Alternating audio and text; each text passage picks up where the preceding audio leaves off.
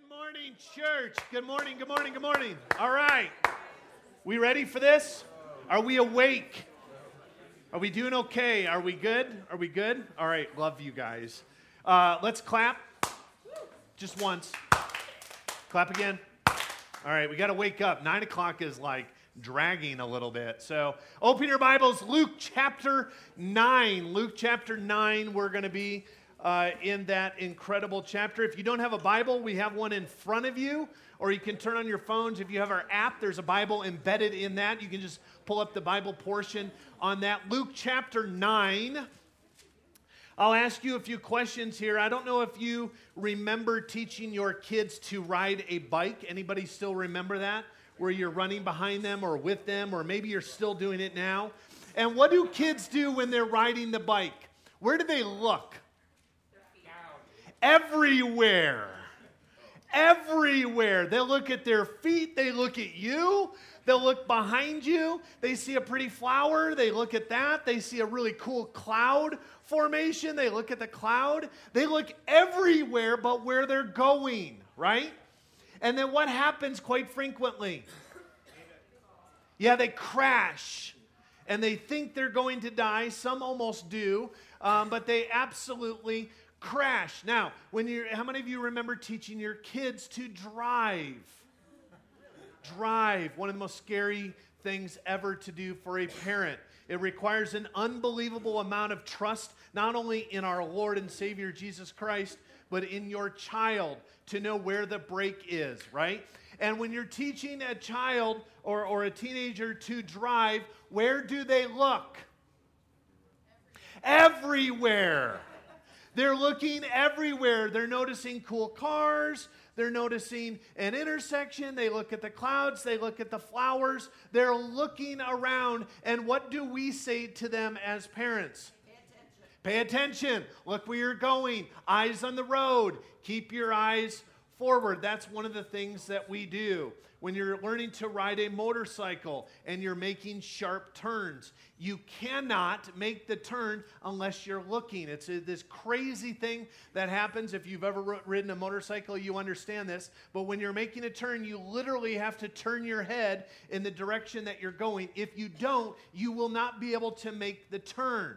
In addition, if you have a passenger behind you and they, like my beautiful bride Sandy, shifts her weight because she's scared, that can cause you to potentially crash, right? It's important that you're all kind of working together, looking where you are going. It's unbelievably important. Where our gaze is, the Bible talks an awful lot about this. Where our gaze is, where our attention is, what we're looking at changes everything. We talk to our teenagers about this. If they're having troubles at school or troubles with grades or troubles with a teacher or troubles with friends, if they focus their attention on that, that becomes their world. If they focus on good, harmony, the things that the Bible tells us to focus on, those things are pure and good and righteous and holy, that directs our body. What's interesting about this idea is that in Luke chapter 9, we have several events that are taking place. Jesus has sent out all of the apostles, he has fed 5,000 people. That's a big deal. Peter realizes that Jesus is the Christ. All of this is happening in Luke 9. Jesus predicts his death to his friends. The transfiguration take, takes place, kind of a big deal. A young boy is healed. Jesus then predicts his death a second time. And then Jesus' friends, I don't ever recommend this, have an argument on who is the greatest. All of this is happening in Luke chapter 9. And then in verses 51 and 52, while being certainly tired and heavy hearted, we read this unbelievable passage, two very simple verses that changes the trajectory of where life is going. And it says this When the days drew near, for Jesus, for him to be taken up, he set his face to go to Jerusalem. And he sent messengers ahead of him who went and entered a village of the Samaritans to make preparations for him. All of this is going on, what is seemingly chaos, and we read that he set his face to go to Jerusalem, his focus, his attention. On April 1st, which we all know what holiday that is, right? Easter and? Yes. On April 1st, I appreciate the spiritualness over here. The teens were immediately like Easter, so I appreciate that. Some of you immediately thought April Fools and then Easter, so you can deal with that in your own heart. On April 1st, along with millions of Christ followers, we will dress up. We will take family pictures. Some will be smiling, some will be in tears. We will eat some good food. We will enjoy some pretty decent company. We'll maybe find some Easter eggs and celebrate the resurrection of Christ. It's a moment that the Bible says if it didn't happen, everything we're doing is for nothing. We're wasting our time. If this moment, if this journey never happened, we might as well go and have some breakfast somewhere. We might as well just skip out on everything that we're doing here. The day will be incredible. Potentially, it will be sunny potentially it will be snowing.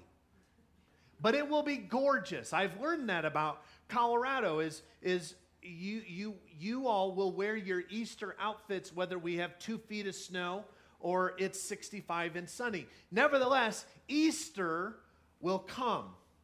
It will be a great day. And it will be an offering of a great day for everyone. This day of remembrance is, in fact, for everyone the life and death and resurrection, the Bible says, is for everyone. But here's the sad thing everyone, if you would, will not RSVP for what's offered. I don't mean coming to church. I don't mean you reach out to a friend and say, hey, you want to come to Easter with me? And they say, mm, I'll get back to you. And they never get back to you. What I'm talking about is the gift, the offering, the freedom that we sing about, that we read about, there will be many throughout this world who will blatantly reject the invite altogether. It will be a gorgeous day, but before we can enjoy the beauty of Easter, before we can even enjoy the weight and the darkness and the hope and the confusion of a Good Friday, there's a journey. There's a journey that, that as Christ followers, we typically go on. There's a, there's a journey of preparation of our hearts and our minds and our bodies for what Easter is certainly promising to be. Historically, this journey has been referred to as a, as a single word, and that is Lent. How many of you have heard of the word Lent?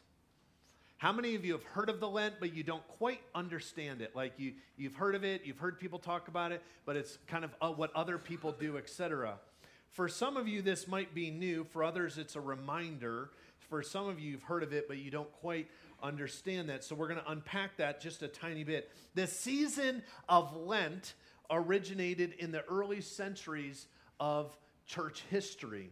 It was a time of, of preparing the heart for Easter, for remembering this time. The journey begins on Ash Wednesday and lasts until Holy Saturday, the Saturday right before Easter. And the last week of Lent is what we tend to refer to as Holy Week.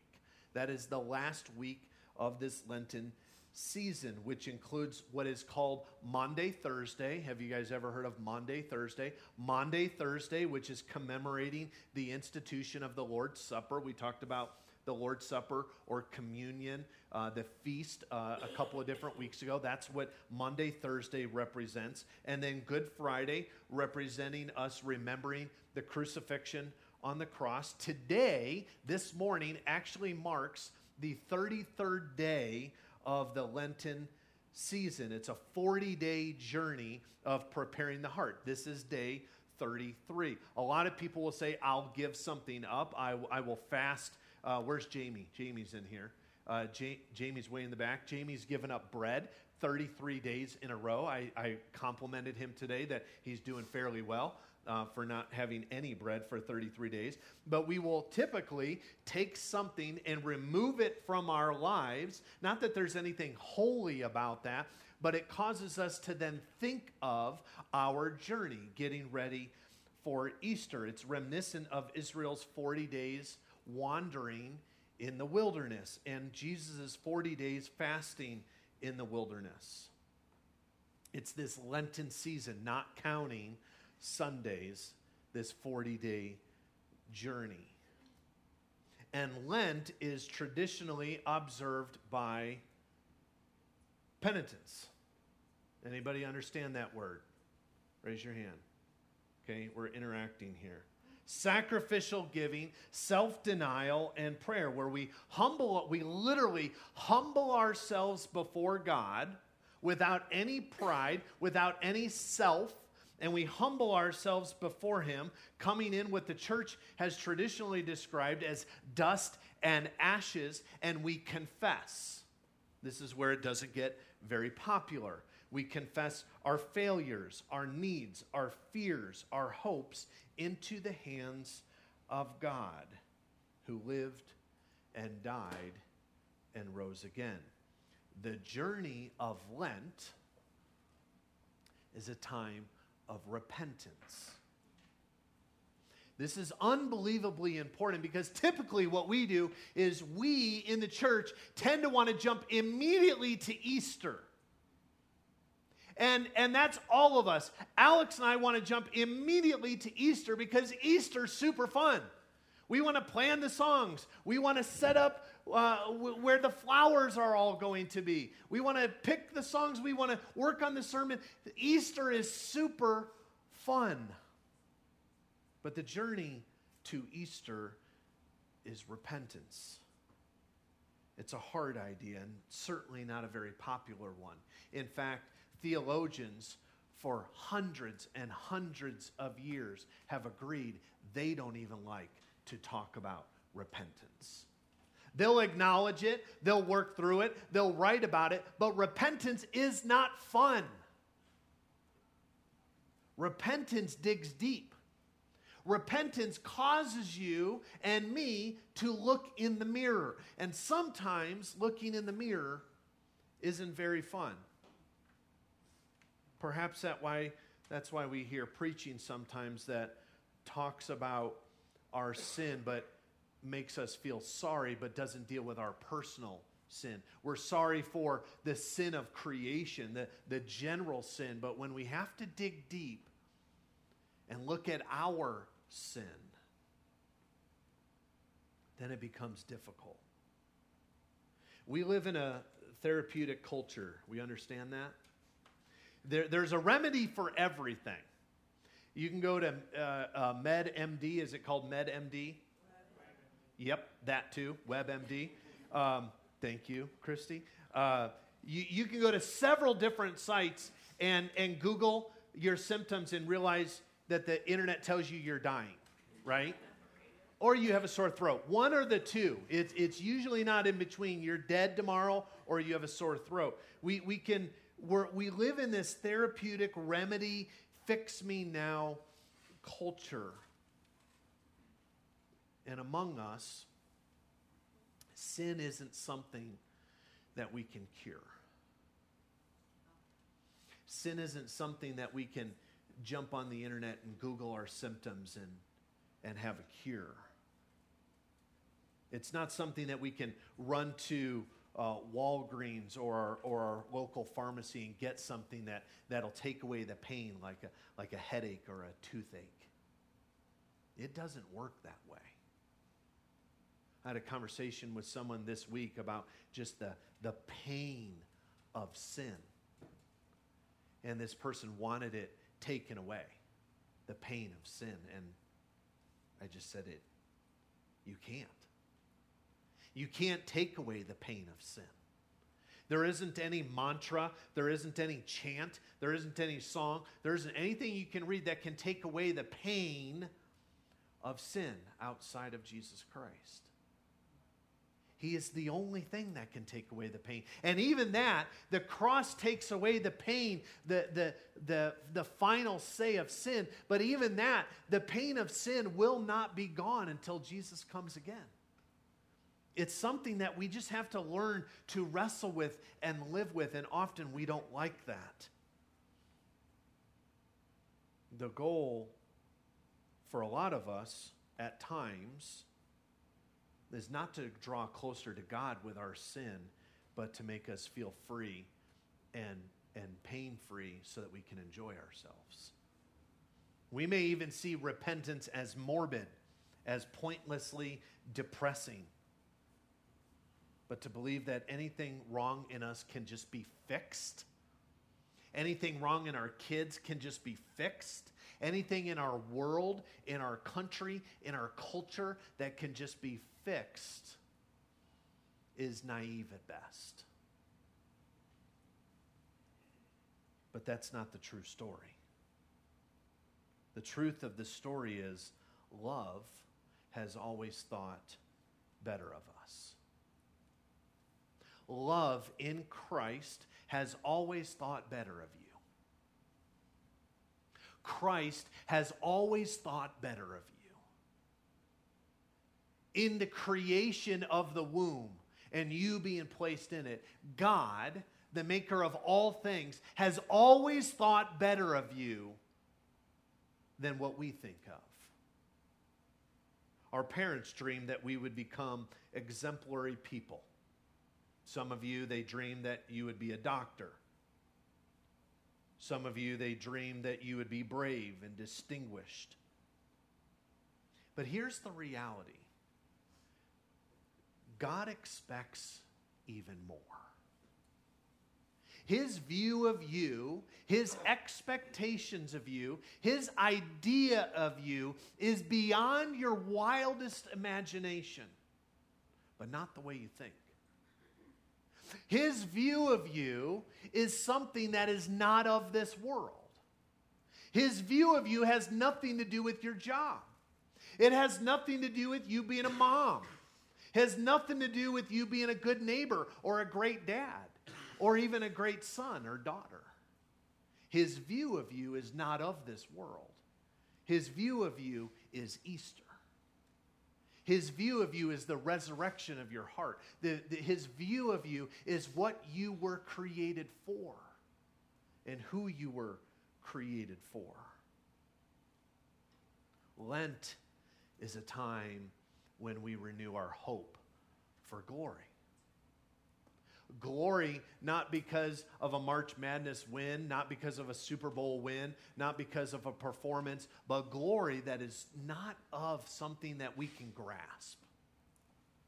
Luke chapter 9, verse 51 says, He set his face to go to Jerusalem. He set his face on that which was not of this world. Something that was beyond comprehension. Not only of, of the people around that were on the periphery, but even his best friends, even the apostles, the disciples that were standing in his midst. It was beyond their ability to understand. And the look on a face of a friend is worth noting. Sometimes, if you look at someone who you deeply love, you can see their soul. You look at the face of your son or daughter, or your spouse, or a dear friend, and you're having a conversation, and all the surfacey stuff is gone, and it's almost as if you can see their soul. Maybe worry, maybe sadness, maybe disapproval and if we care, we will ask regarding that look on the face. If you love that person, you will not see a look and disregard it. You will inquire further into the heart of that loved one. in our text, we need to look at the face of Christ as he turns and faces Jerusalem. He wants us to look at his face. He wants us to look on the journey that he is about to take and that he invites us to take with him. This can't be rushed. It cannot be fast forwarded.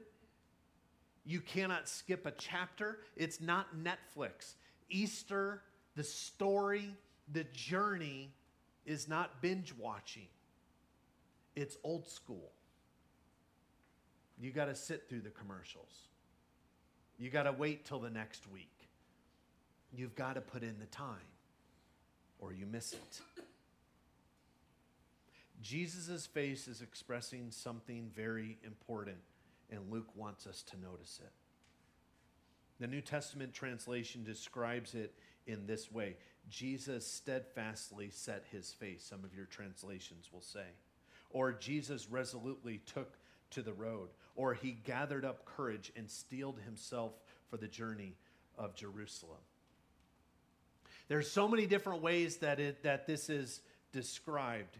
And the question is, what does this, quote, steely look define? What does it determine in Jesus? Jesus has just told his disciples, Look at me.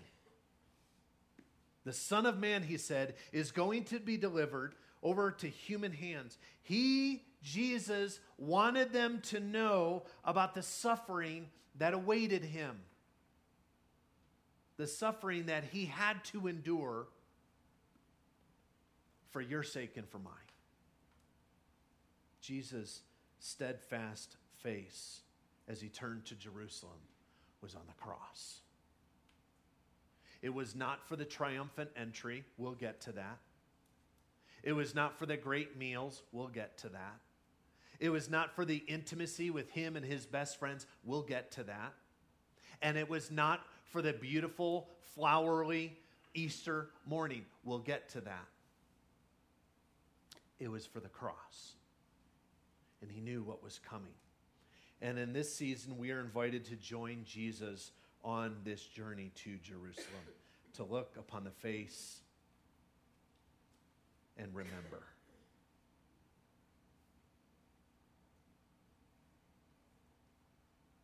The journey for Jesus demands that we take it slowly. It's kind of like spring. Does any is, is spring anybody's favorite season? A few of you?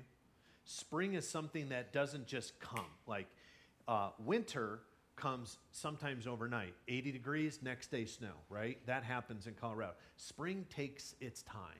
You begin to see a tiny bud in the ground and it grows and grows and grows, and you watch it and you watch it. Uh, trees begin to have little buds on their branches, and, and they don't just immediately get leaves, it takes time. And the journey with Jesus demands that we take it slow. Lent calls us to what John Ortberg calls the unhurried life. The unhurried life. I shared with you that my New Year's resolution this week, this year was to try to not be so rushed, not be so hurried. And I think that's why my heart is so unbelievably pointed towards this passage that we cannot live in this hurried life. This journey leading to Easter begins right here, right now. Some of you, maybe you've been on that journey ahead for uh, a handful of days already. For some of you, you haven't even thought about Easter. This morning is an invitation to two very simple, quiet, compelling words Follow me.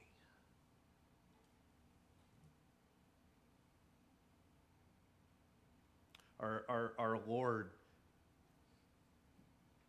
at times is so unbelievably eloquent with so few words. Follow me. Go with me. And when we put ourselves in the story, the Bible then speaks of repentance often. The two common biblical words for it one is Hebrew, one is Greek. They have very, very similar meanings. Both mean turning, turning around, turning away from our sin, turning back to God. It's this decisive image. You either change your direction or you don't. In the English, we tend to make it a little bit cloudy, but in the original, it's very, very definitive. It's a decisive action. You are or you are not.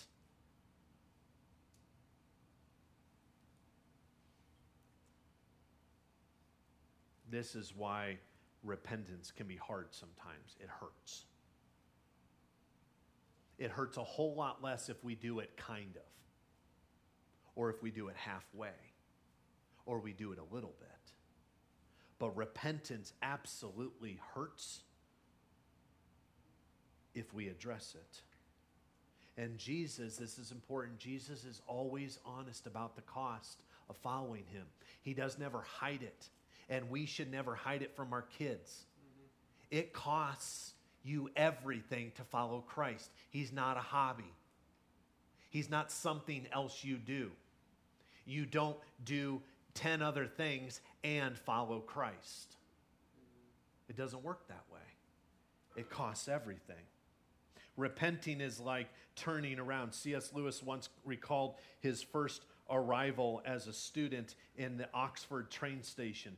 He set off for town, and unfortunately, he was heading in the wrong direction. Have any of you ever done that? You get on the wrong off ramp or the wrong freeway? I know most of you men have never done that. Um, and C.S. Lewis is going in the wrong direction. And it wasn't until minutes later when he stopped and he turned around that he saw, quote, far away, never more beautiful since the fabled cluster of spires and towers. That is, he realized he was going in the wrong direction, stopped, turned around, and saw the beauty of actually where he's supposed to go. That's Easter. That's the Easter journey that you're invited to. The famous journey. The journey that leads to the crucifixion, to repentance, to self denial, to actions but it is never without love. It is never without forgiveness. It is never without peace. It is never without hope. It is never without looking forward, turning your face. It is never without the promise. It's never without mis- uh, mercy. It's never without victory. Never, ever, ever without love and we journey with Christ to Jerusalem, to this event, to the resurrection, to the beautiful Easter morning, but we're not there yet. There's a journey that needs to happen that you and I are invited to take part in. James Gertmenian's hymn powerfully captures the shadows and the journey and the dazzling light of Easter hope. In 1993, he's this beautiful hymn composer, and he wrote about this journey. And here's what he says Throughout these Lenten days and nights, we turn to walk the inward way. We're meeting Christ, our guide and light. We live in hope till Easter Day. And though the road is hard and steep, the Spirit ever calls us on through Calvary's dying dark and deep until we see the coming dawn. We're meeting Christ, our guide and light. We live in hope till Easter Day. Friends, we do that. We live in hope until Easter Day. But we have a journey to go on. We have a preparation of the heart so that Sunday becomes something different, so that Easter Sunday becomes different than any other Sunday, so that Easter Sunday becomes different than any other day of the week. It becomes something unbelievably uh, filled with celebration and gratitude and hope and encouragement and laughter and smiles and love and good feelings. But that only comes with the journey. That only comes with taking a step one day at a time. And Jesus understood this journey. He understood that much like we teach our kids, what you focus on is what's important to you. And Jesus turned his face to Jerusalem.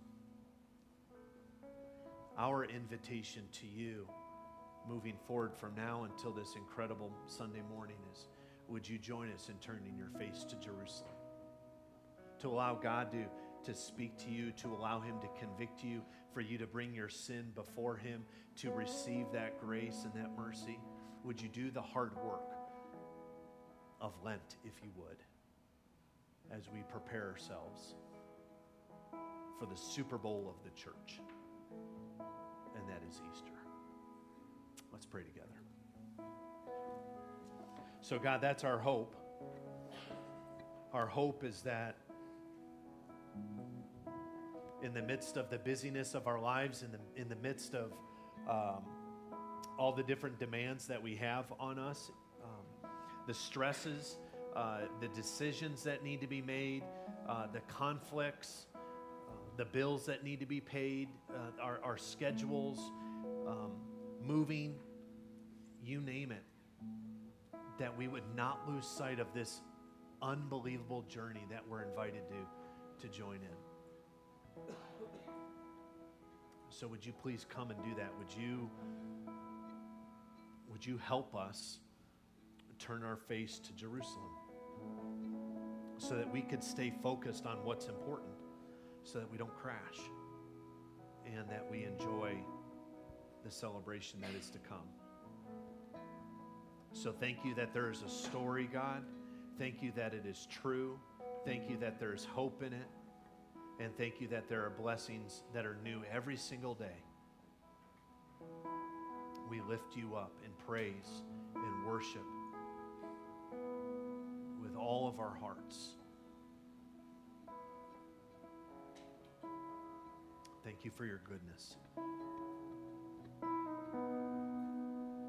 Pray all these things in Christ's name.